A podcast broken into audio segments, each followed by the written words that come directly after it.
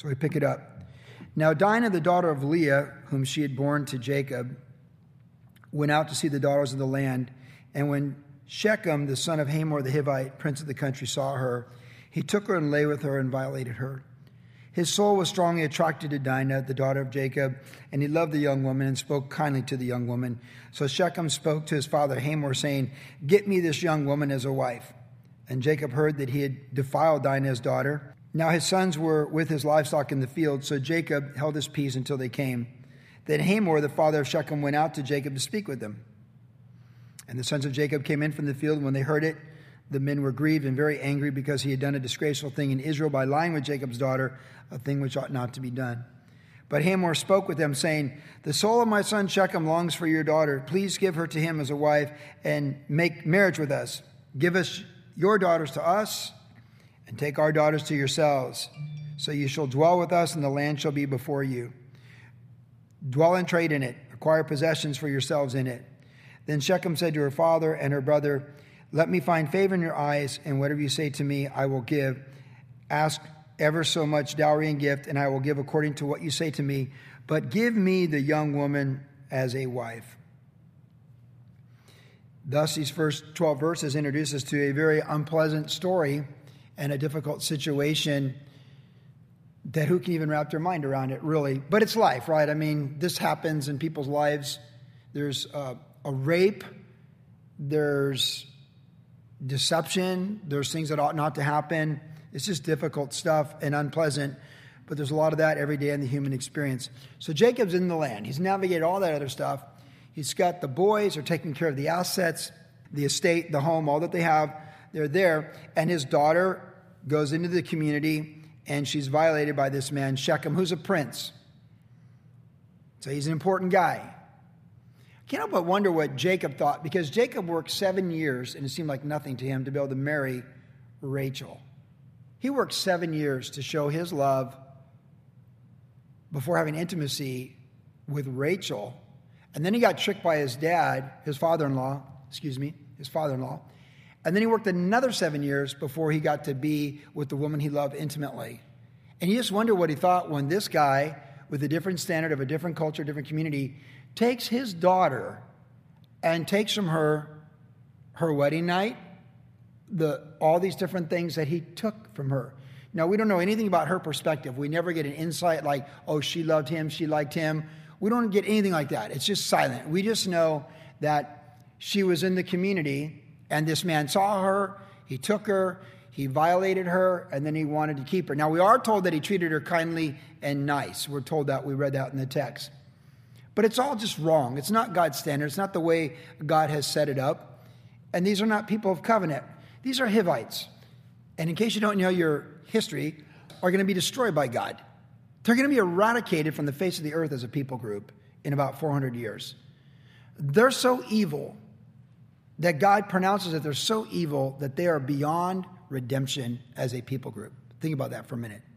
So this is a prelude and an indicator of what kind of people God judged under the hand of Joshua when he comes into the promised land 400 plus years later, and he's told to wipe them all out.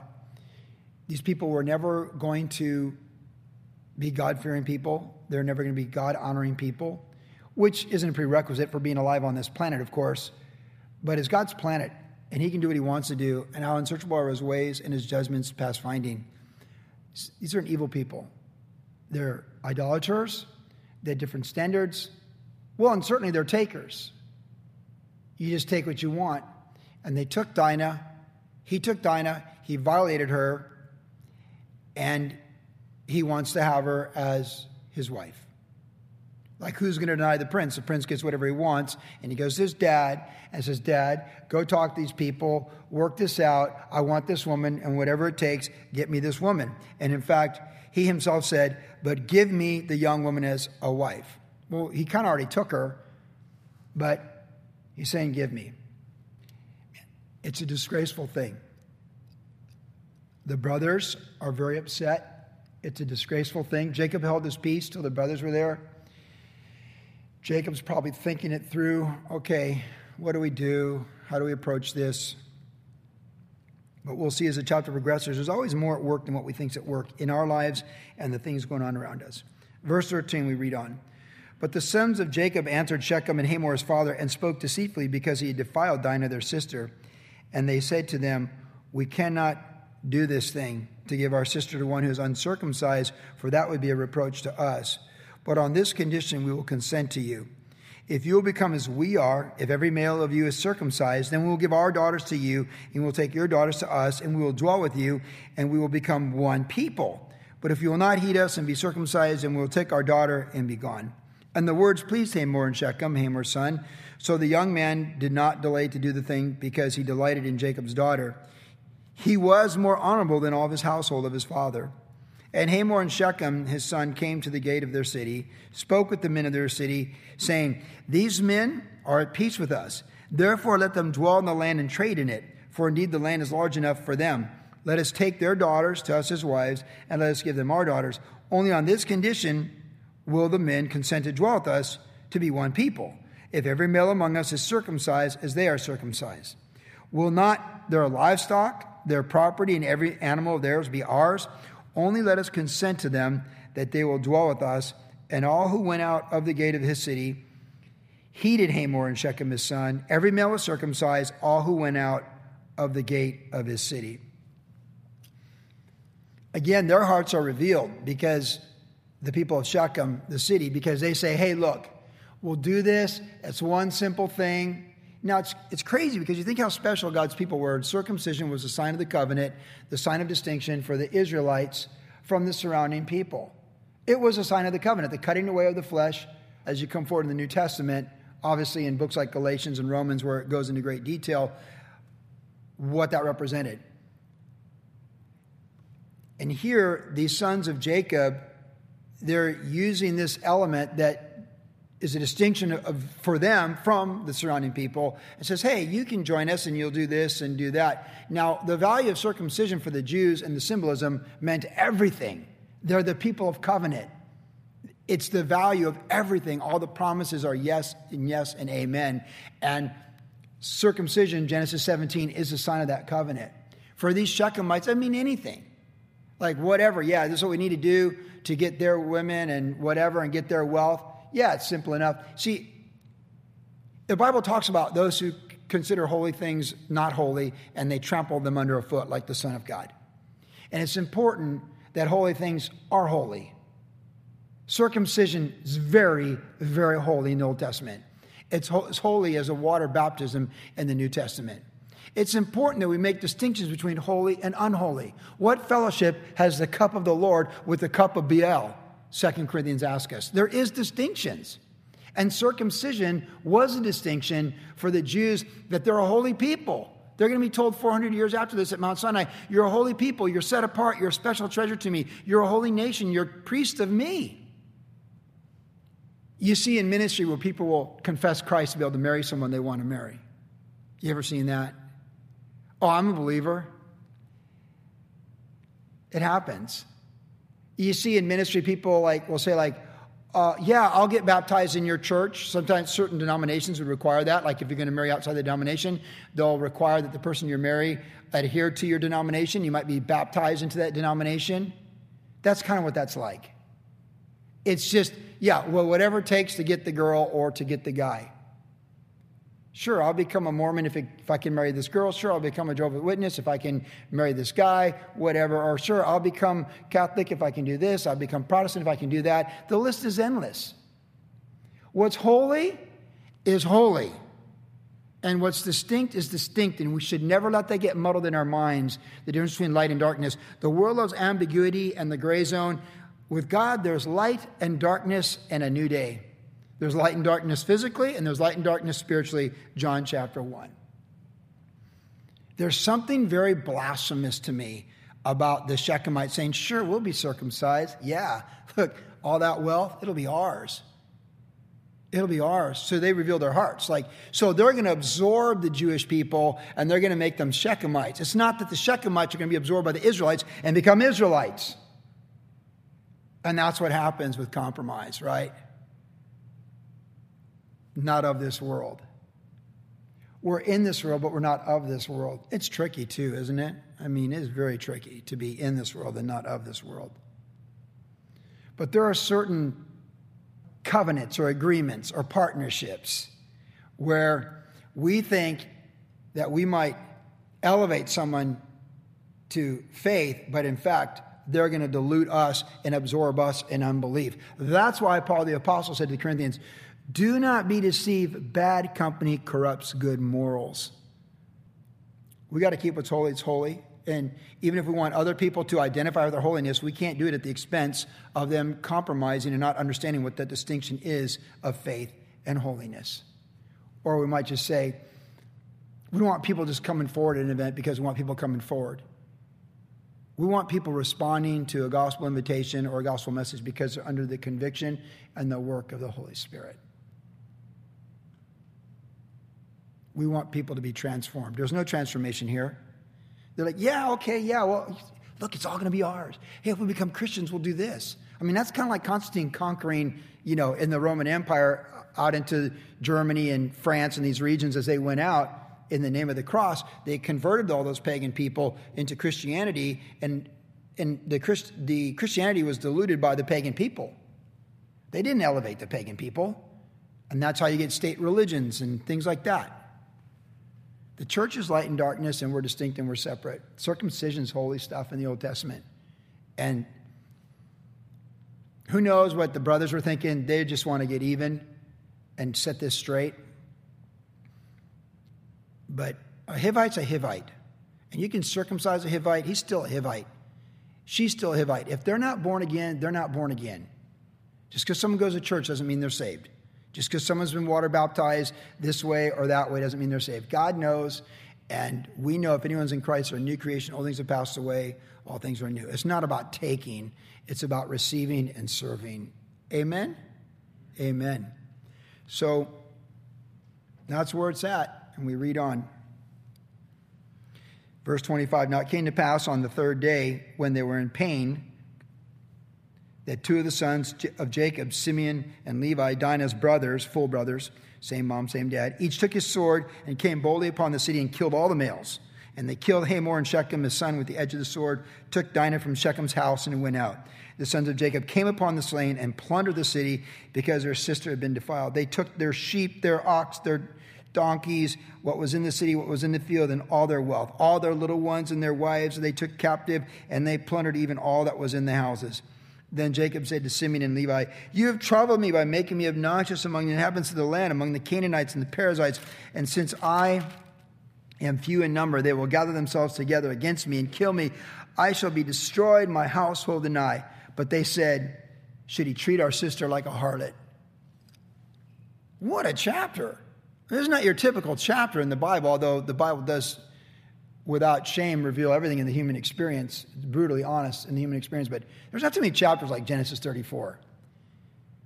Should he treat our sister like a harlot? That's a great question. You don't get an answer, right? No one answers the question. Well, of course not, but this and that and everything else. They just put the question out there, and it just moves on to God intervenes and he speaks in the next chapter, which we taught Saturday and we're coming to in just a moment. So the brothers, they go out there and they wipe everybody out. Most likely the other brothers were involved as well, but these are the full brothers. Dinah was their full sister. Same mom, same dad. Because remember, like the way the sequence works with four women, obviously some are half brothers, but she's a full sister to these two. And they go out and they plunder the city. They do exactly to the Shechemites what the Shechemites said they were going to do to the Jews. Did you catch that? Everything of theirs will be ours. And they plundered them, and they did exactly to them what the Shechemites are plotting to do to them in a different manner. It's sort of like in the book of Esther, where Haman's plotting all the things, where all the people are excited throughout the provinces are going to wipe out the Jews. The decrees go forth. We can wipe them out, take everything from them. Well, once Esther risks her life and the king flips the switch and it all goes back in order and Haman hangs on the noose he built for Mordecai, then the new decree goes out. And what do the Jews do? They go out and slap the people that are going to slap them. The people that were plotting to take everything from them, the Jews took it from them. God catches the wise in their own craftiness. And the funny thing, peculiar about chapter 34 of Genesis, there's no real commentary on it. Sometimes you read a story like this, you go like, well, and it was just bad all the way around, and God dealt with the boys, and he dealt with... You don't read anything. It's like the news. It's like an article in the paper or online, and you read it, and you go like, wow... And you might even have the comments, like people blog, right? Everyone has a comment on a news story if they can put it there. Blah, blah, blah, blah, blah, chirp, chirp, chirp, this, that, and everything. And what about the Hivites? It's so unfair. It's cruel. What about the Jews, you know, and the circumcision? And, you know, all of it. Everyone has an opinion, right? It's like certain news stories, you go like, oh my goodness, what a just a tragic story. And then like somewhere like Fox News or somewhere else, you might see all these comments. No comment from the Lord on chapter 34. This happened. She was defiled. It wasn't right. It was evil. He was as honorable as you could expect from these people, but he still violated her. He still deceived the people, the Jewish people, her brothers. He had plans of deception for them, but they outsmarted him, deceiving him. And you know, the Lord catches the wise in their own craftiness. And in the end, these Hivites, they're gone. They're all dead. Their kids, their wives, they now belong to Israel. Exactly what they're going to do to Israel in a different way. All their wealth that they're going to take now belongs to Israel. And then the last thing you have is, should they treat our sister like a harlot? So let me just say this. Don't mess with God's people. Don't mess with God's people. First of all, don't ever mess with the Jews. Just make that really clear. Look at Germany. Have they ever recovered? They're conquering the world for centuries. Prussians, Germans, like, what are they doing? I mean, don't mess with God's people. If people want to mess with you because you're God's people, that's between them and the Lord and you and the Lord. But you don't ever want to put yourself on the side where you're perpetrating evil and injustice against people that serve the living God. Now, the Jews, of course, Israelites, are under a covenant with God that's incomplete and will be reestablished after the Lord comes for his church. And all the hate in the world can't keep them out of the promised land. All the hate in the world can't keep them out of Jerusalem, and all the hate in the world can't keep them from being there at the Valley of Megiddo when the whole world comes together trying to wipe them out at the end of this age as we know it. I told you what really hit me when I was in Russia, profoundly being in Russia, is as I looked around Russia and understood the Russian culture and continued to work on the Russian language and prepare to return in 2020, I was saying, hey, you've heard me say this. I don't know where the United States is on the last day of this planet as we know it, but I know where Russia is. They're in charge.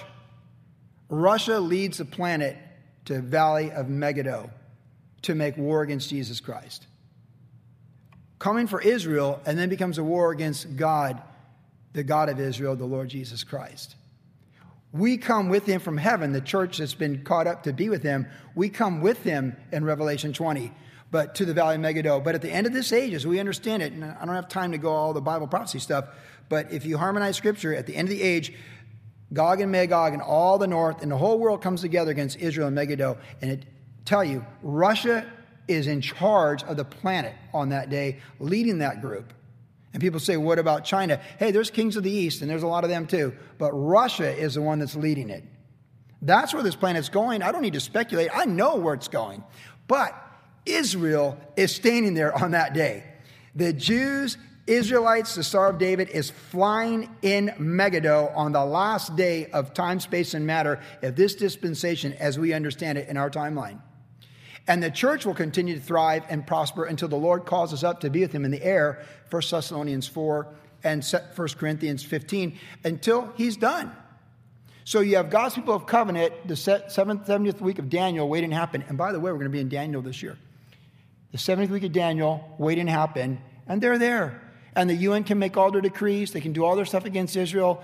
And you know, those guys, Benjamin Netanyahu, he'll just put a blown-up bus and drop it at The Hague and say, here's what happens to us. We'll do what we're going to do, which is what he did, if you never read that story. A bus blown up by terrorists in Israel. He shipped the bus to the European courts who were condemning them, dropped it on their front doorstep and said, God promised them that land. And they're the sons of Abraham. And they're there till the end. And we're here as a church until the trumpet sounds, which is just before the end. Don't mess with God's people. People mess with us. They harass us at work. They harass us in the neighborhood. They harass us sometimes because they don't like you, but sometimes they harass you because of your faith. Think of all the people that attacked Pastor Chuck. People can do what they do. And in this country, you have free speech, so you can actually say a lot in many cases. Well, you can certainly attack Christians pretty openly and blatantly if you want to in this country and in most countries around the world. But I'm telling you, don't mess with God's people. Don't put yourself in a place where God's chasing is against you because you're attacking someone that belongs to him. That's the application. That's the application I see in Genesis 34. Because we'll see in 35 that no one comes after Jacob. All of his fears, God has our back. And obviously the context is Old Testament and how things are working with circumcision as a sign of the covenant, the Jews, future things to happen. It's like black and white TV. But the principle is the same. Do not mess with God's anointed, his people. So when people mess with you, just keep your heart pure and right with the Lord. Give that to the Lord. Let God be your avenger. Turn the other cheek. Forgive those who persecute you. Love your enemies. Go the extra mile. Don't take the bait to hate. Don't take the bait to be bitter, but just give it to the Lord and become better and let God fight your battles. And where there's been injustices, this has been a theme lately around here, let God set those things straight. And if it's the end, it's the end. Because God can protect Paul from Nero and Caesar, yet Paul's going to be decapitated with capital punishment. We're all going to die. I mean, there's all going to be an ending. And if you feel there's an injustice right near the end when you realize this seems really unfair, embrace it with the Lord Jesus Christ and know that there's glory in it for time, space, and matter and for all eternity. The end is the end. God has our back, and we don't ever want to be on the side where we're attacking God's people. One final thought on this. For all that I deserved chastening for in serving the Lord for 32 years, and I've deserved it for many things, I can testify from my personal opinion of God's working in my life. The worst chastenings in my life have come when I raised my voice and my hand against other people who serve the Lord. Best thing you can do is pray for God's people. I've watched people attack each other in the Calvary movement the last 5 years. And I say, you ought not to do that. That is not going to be a good ending. What's your opinion? People say to me, it doesn't matter. Doesn't matter. We've been around long enough to know, we're not jumping in this fray. But I've seen people say things against God's anointed and his people. And I just think, don't do that. That's a bad ending. Because if you know the Lord truly, he's going to crack you for that. Because he protects his people. Now we read on. Chapter 34. Jacob scared for his life. The brother's like, should he treat her like our sister like a harlot? It's just so heavy. And then chapter 35 reads this. Then God said to Jacob, arise, go up to Bethel and dwell there. And make an altar there to God who appeared to you when you fled from the face of Esau, your brother. And Jacob said to his household and to all who were with him, put away the foreign gods that are among you, purify yourselves and change your garments. Then let us arise and go up to Bethel, and I will make an altar there to God who answered me in the day of my distress and has been with me in the way which I've gone. So they gave Jacob all their foreign gods which were in their hands and the earrings which were in their ears, and Jacob hid them under the terebinth tree which was by Shechem. And they journeyed, and the terror of God was upon the cities that were all around him, and they did not pursue the sons of Jacob. So Jacob came to Luz, that is Bethel, which is in the land of Canaan. He and all the people who were with him, he built an altar there and called the place El Bethel, literally God of the house of God, El Bethel, because there God appeared to him when he fled from the face of his brother. It's all unraveling. His daughter's been defiled. His sons have wiped out the village. He's not really a man of war. He outsmarts people. He doesn't out-beef them. And Jacob is like, oh my goodness, it's just all, again, it's like the situation with Laban and Esau coming. And yet again, the Lord speaks to him. Verse 1 to 35 is God breaks the silence in this difficult time and says, arise, go up to Bethel and dwell there.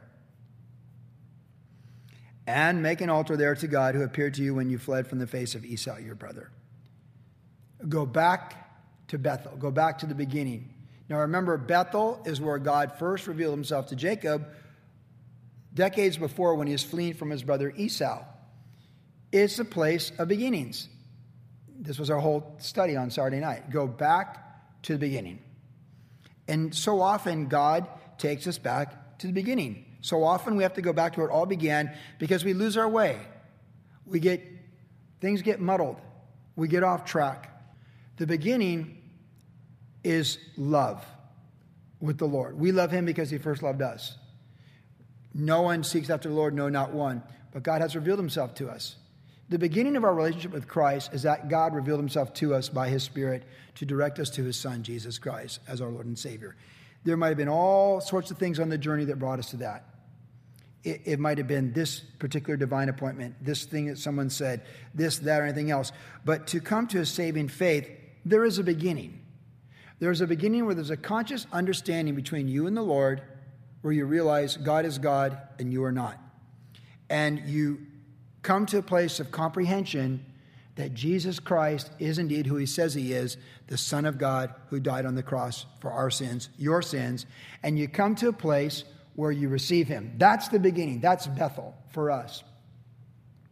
For me, it's 1987 when I read "It is finished" on the cross in John 19, and I realized I'm saved by grace, not by works. That was my Bethel moment.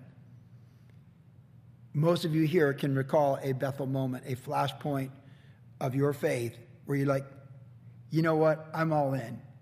And maybe you believed and you did this and you did that and you went to church or whatever, but there's that moment where it's a saving faith moment. It's the Bethel moment. And in the time of crisis, in the time of fear for life, because Jacob said, I shall be destroyed, my household. Now, he's not only afraid that he's going to die, but that his entire family's going to die. But here's the tricky thing. God had already promised to him that the promise of the covenant is in him. When you come to what you don't know, you fall back on what you do know. So the fear of the surrounding tribes and people of the Canaanites coming after him and his family and destroying them, that fear should never supersede the fact that God made promises to him that in him the kings would come, including the King of Kings, Jesus Christ, the genealogy through the Virgin Mary. So in his fear, he has removed the faith in the promises of God and replaced it with the fear of men, which of course is not that unusual. And we know the Bible says the fear of man is a snare. In this crisis moment, Jacob has lost faith in those promises that God made to him, and he's fearful. And he's so fearful he's going to lose everything. I'm going to lose the house. I'm going to lose all the wealth. I'm going to lose everything, the estate. I'm going to lose the people I love, my family. I'm going to lose it all. Everyone on this Christmas card photo, I'm going to lose them all. And it is a moment where he is surrendered to his fears. And it's easy to do. And the Bible tells us to be anxious for nothing, but through prayer and supplication, let our requests be made known to God. And the peace of God that surpasses all understanding will guard our hearts and minds in Christ Jesus. Isaiah the prophet said, he will keep thee in perfect peace, whose mind is stayed upon thee because he trusts in thee. Jacob has lost his way here. But we're told in Timothy that when we're faithless, God remains faithful. And even in this faithless moment for Jacob, God remains faithful and says, hey, arise, go back to Bethel. And when our life has been train wrecked or our life is held captive by fear, we need to always go back to Bethel and realize that love, that divine love that God has for us, that vertical relationship, because the horizontal in the human experience will terrify us and stumble us and trip us up. But to keep that perspective that Jesus loves me, this I know, for the Bible tells me so. He's the author and finisher of our faith, and we love him because he first loved us. That's Bethel for us. That's Bethel for the believer in Christ in the new covenant. It's going back and remembering that God loves us and that God has our back, and he's going to take care of us, and he's going to watch over us, and he's going to keep us, and we can trust him. Because life throws things at us that are so complicated, so messy, it's like chapter 34. Defilement, things that are not right, deception, death, murder, rape. Life throws those things at us. And you can say, yeah, I believe the gospel, but this situation's too big for God. Big God, little problem. Big problem, little God. There's always the choices. It's the perspective. And when God takes us back to Bethel, he takes us back to that place like he is God. It's like the burning bush. I am that I am, God said to Moses. It's the place where God is the all-sufficient one for everything we'll ever have. Or as we've seen, when Sarah laughed, is anything too hard for the Lord? God has our back. And the issue is not what's coming against us or what seems unjust to us or unfair to us. The issue is, are we able to trust in the Lord and keep our eyes on the Lord? It's like Peter walking on water. Do we have our eyes fixed on Jesus, looking to the author and finisher of our faith, or are we looking at the waves and the storms and we begin to sink? Bethel is taking us back to the relationship. Now, Jesus in the parable of the soils, he talked about not taking root, but he also talked about the thorns of life choking things out, that there's no fruit because things are choked out. And they are the cares of this life. And chapter 34 is certainly the cares and the drama of this life. And they'll choke out life. So what is the cure for that? What is the cure if we're just completely overwhelmed? It's an endless list of things that have to be done, and none of them are pleasant. And you don't even want to get out of bed. God says, arise, go up to Bethel, dwell there, and make an altar. Recommit yourself. Reestablish yourself. Make the Lord number one again. Like Jesus said to the Ephesian church, you've left your first love. That's how it all gets set straight. I think of my sister and all that she's been through, from the drugs and then being on the streets and the courts and all, no driver's license. She hasn't driven for 7 years and all these things, and watching her rebuild her life. But in the midst of her being sober for 2.5 years and all of her recovery, it's just been, it's about her and the Lord. When my mom passed away, my sister, the only way she could cope with being in the hospital room where my mom's body was, she said, Joe, I've never seen a dead body. Well, I said, I'm sorry, it has to be Mom. But we're here. And we watched our mom pass together. And the only way she could cope with it, which is the best way we could cope with it, she was throwing so much scripture down. It was incredible. The nurses are coming in. She's just like, because she knows the Bible extremely well. It wasn't for lack of knowing the truth. It was for lack of willing to obey it that affected her life in such a detrimental way. And then when the doctor comes in that pronounces the body deceased, if you've ever been in that situation, that's what happens. They come in and say, medically, this person has passed. And you know, we're packing stuff up. And she's just, every person she's talking to, it's just scripture, scripture, scripture. Just scripture. When we're burying our mom on Thursday in Cleveland, scripture, scripture, scripture, scripture, scripture, scripture, scripture. That's what it comes back to, is you, the Lord, his word, the promises, and bringing us through it. And whatever we have to face. My sister hit complete, total rock bottom. And that's a place where she is restored with the Lord. And my wife will testify, my sister is a completely different person than the one we knew when we got married 32 years ago, Jennifer and I. Because Barbie's always been her sister-in-law. And many of you know Barbie. You met her last week here. You saw her at my mom's memorial at St. Francis 2 weeks ago. But Bethel for Barbie was, you don't blame anyone. You accept responsibility for all your shortcomings. You make right what's crooked. Restoration. You never blame anyone. You accept responsibility for yourself. You stay focused on the day. And you seek your higher power, whatever, which for her, of course, is Jesus Christ. Which means it's the right higher power. The true higher power. And I watched her life be rebuilt, but she had to go back to Bethel.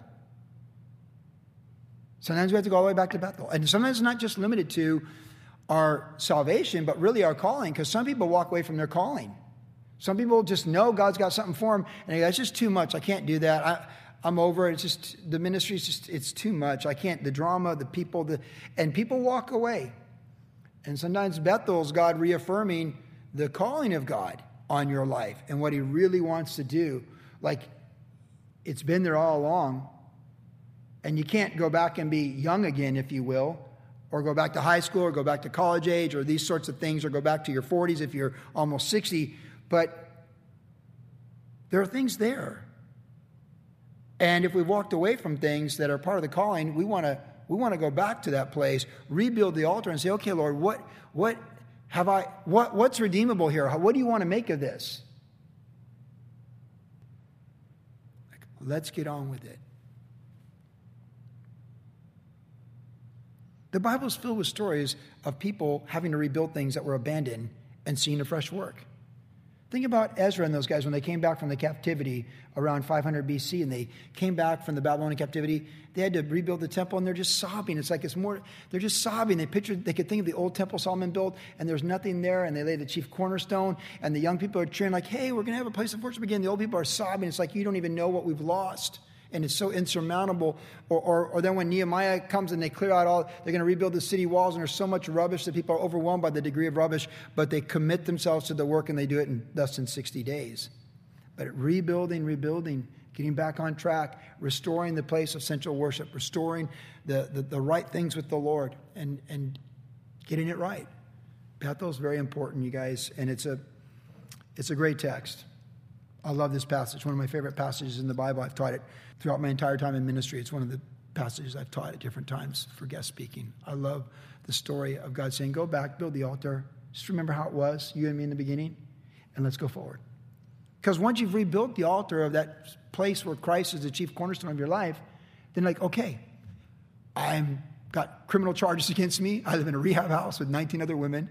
I'm the oldest one here. No one trusts me. My son won't talk to me. I've broken my mom's heart. My dad doesn't want me around. This was my sister 3 years ago. But we got to go forward. And once you build that altar, then those things will be restored. Like the prophet Joel said, he'll restore the things that the locusts have eaten, even the swarming locust. But it doesn't happen until you're back at Bethel and you've rebuilt that altar. And I speak from my own life. I mean, can you imagine me in Cleveland last week? I'm back at the house that I grew up in as a young child. I'm back at the first church I remember believing in Jesus in. I'm putting my mom in the ground with her sister and her brother and her grandmother. I'm seeing downtown Cleveland, which I remember going to as a kid. I mean, God just took me back to Bethel, like the very, very, very beginning of Bethel. Believing in God, those Christmases. I was just there. He literally took me, your pastor, last week to Bethel, where I first believed in Jesus Christ. I have never not believed that Jesus is the Son of God, and I have never not believed in God being the creator of the universe or my accountability to him. And I stood there at St. Anne's Church and like, this is my Bethel. This is where it all began. And this is where it extends. And we're not done. Not with me and not with you. We read on. Verse 8. Now we come to the clusters of death. So as we go forward from the altar being rebuilt, we get to these, the rest of this chapter, there's three deaths. And they're all very different, and we'll tie them together. Now, Deborah, Rebecca's nurse, not Rachel, but Rebecca, so mom's nurse, mom for Jacob, Jacob's mom's nurse. Now, Deborah, Rebecca's nurse, died, and she was buried below Bethel under the terebinth tree. So the name of it was called Alon Bakush, which is terebinth of weeping. Then God appeared to Jacob again. We came from Padam Aram and blessed him, and God said to him, your name is Jacob. Your name shall not be called Jacob anymore, but Israel shall be your name. So he called his name Israel. Also God said to him, I am God Almighty. Be fruitful and multiply. A nation and a company of nations shall proceed from you, and kings shall come from your body. The land which I gave to Abraham and Isaac I give to you and to your descendants. After you I give this land. Then God went up from him in the place where he was talking with him. So Jacob set up a pillar in the place where he talked with him, a pillar of stone. He poured a drink offering on it, and he poured oil on it. And Jacob called the name of the place where God spoke with him, Bethel. So that's a reaffirmation of being restored at Bethel. Verse 16, then they journeyed from Bethel, and when there was but a little distance to go to Ephrath, Rachel labored in childbirth, and she had hard labor. Now it came to pass when she was in hard labor that the midwife said to her, do not fear, you will have this son also. And so it was, as her soul was departing, for she died, that she called his name Ben-Ani, or son of my sorrow. But his father called him Benjamin, son of my right hand. So Rachel died and was buried on the way to Ephrath, that is Bethlehem. And Jacob set up a pillar on her grave, which is the pillar of Rachel's grave to this day. And literally to this day, you can see her grave mark if you go to Israel. Verse 21. Then Israel journeyed and pitched his tent beyond the Tower of Edar. And it happened when Israel dwelt in that land that Reuben went and lay with Bilhah, his father's concubine, and Israel heard about it. So that was Rachel's maidservant. Now the sons of Jacob were 12. The sons of Leah were Reuben, Jacob's firstborn, Simeon, Levi, Judah, Issachar, and Zebulun. The sons of Rachel were Joseph and Benjamin. The sons of Bilhah, that'd be the maidservant, Rachel's maidservant, were Dan and Naphtali. The sons of Zilpah, Leah's maidservant, were Gad and Asher. These were the sons of Jacob who were born to him in Padan-aram, Syria, when he was there with Laban. Verse 27, then Jacob came to his father Isaac at Mamre, or Kirjath Arba, that is Hebron, where Abraham and Isaac had dwelt. Now the days of Isaac were 180 years, so Isaac breathed his last and died, and was gathered to his people, and being old of full days, and his sons Esau and Jacob buried him. So beginning with verse 8 and ending with the burial, graveside burial of Isaac, we have the three deaths. The first death, we're told, they called it the Terebinth of weeping. There was great sorrow with Deborah's death. Obviously, she was beloved. She was the nurse. She was like a nanny to all the family. She was beloved, and it was a place of weeping. Now, the first weeping in the Bible is Abraham weeping for Sarah when she died. So there's great sorrow. There's the waves of sorrow with death of loved ones. It comes in waves. It comes in different things will trigger it and make you think about it. Both my brother and sister share with me they feel like they've not yet begun to mourn for the passing of our mom. But me working on that slideshow for 4 nights in a row, I cried nonstop for hours. Death produces sorrow in Jesus' name. How much more so without Jesus? These are the people of faith dealing with death. Can you imagine? Like, it's just, I don't know how people do it. I've done funerals for non-believers. It's so sad and difficult, arduous. The hardest thing to do in ministry as a minister of the gospel is to do memorials for people that didn't know the Lord. It's very difficult. The tree of weeping, Terebinth of weeping. Then Rachel dies suddenly in childbirth. You did not see that coming. So Deborah was probably older and like, yeah, she's lived a full life. But Rachel, you did not see it coming. She died in childbirth. I mean, can you imagine the shock and the trauma of that? She died in childbirth. Like, that is so sad. And for Jacob, after all these other things, to have her die, that is just so, the woman he loved and worked 7 years to marry, and actually 14, it's just so sad. Right there on the side of the road, and you're not going to transport her, like he buried her on the side of the road. She didn't even make it to the cave of Machpelah. Like, it's just so sad, the grieving. And then his father dies, which is different because he's rich and full of life. But there's Esau and Jacob after all those years. There's the two sons, and there's dad's going in the grave. And you cannot get around these things. And many of you know this, but the longer you live, the more likely you'll experience the death of loved ones that you respected above you, like the nurse Deborah, people you loved beside you, like your wife or your husband, or even your children. You'll experience the passing of your parents that you love, and even though they're rich and full of life, you still grieve and mourn because they're not going to be there. Uncle Bob, my dad's brother, when I told him my mom died, he started weeping because he says all he wants to do is call his mom. His mom died on January 7th, 2000. She died right after Y2K. I was the first one who walked in the room after she passed. And he said, just me saying that my mom had passed made him sob convulsively, thinking about that he's wanted to call his mom for 20 years, and he's not able to. And Esther was in her 90s. His mom was in her 90s. So the only way we get around all this is not forgetting who we serve. We serve God Almighty. El Shaddai, God Almighty. Because in the midst of all this death, God reaffirms who he is to Jacob.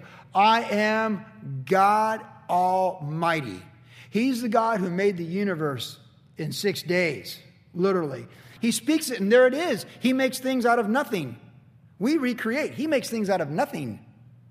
I am God Almighty. He's the one who made the whole universe revolve around this planet, where he sent his son to die on the cross for our sins and redeem this entire universe affected by the death from our sins that Adam brought into the world. He is God Almighty. He is God Almighty when your daughter's raped. He's God Almighty when your sons kill the guys to avenge them. He's God Almighty when you're fearing for your life, and God's got your back. The terror of the Lord was over Jacob as he passed through the land. He is God Almighty to see his promises through, and he's always doing more than we think he's ever doing. He is doing way more than we think he's doing. He's God Almighty when he calls us back to Bethel to make things straight and rebuild that altar and get the reboot and the reload and go forward to fulfill what's left of our our time and journey in this life. He's God Almighty when Deborah dies, and you can name a tree for weeping. The same tree you buried all your idols under, he's God Almighty. You buried your idols under a terebinth tree, he's God Almighty. Get rid of them. You bury her by a terebinth tree, and he's God Almighty because it's a tree of weeping. It's a tree of repentance, that terebinth tree at the beginning of the chapter, and then it's a tree of weeping when you're burying Deborah. He's God Almighty when your wife dies in child labor, and all the blood and everything was there. It's horrible. It's horrible, but he's God Almighty. You're not alone in that room when that baby's being delivered and it goes like that. He's God Almighty. Nothing comes into our life that has not passed through his hands. We're the people of covenant, and he's got us in every experience of the human experience. But the difference between us and the lost, being born again and having faith in Jesus Christ, is it is all redeemed for good to those who love him and who are called according to his purposes. He's God Almighty in his universe, but for his people, he's our Abba Father, and he's God Almighty. And in these two chapters was so much messy human stuff.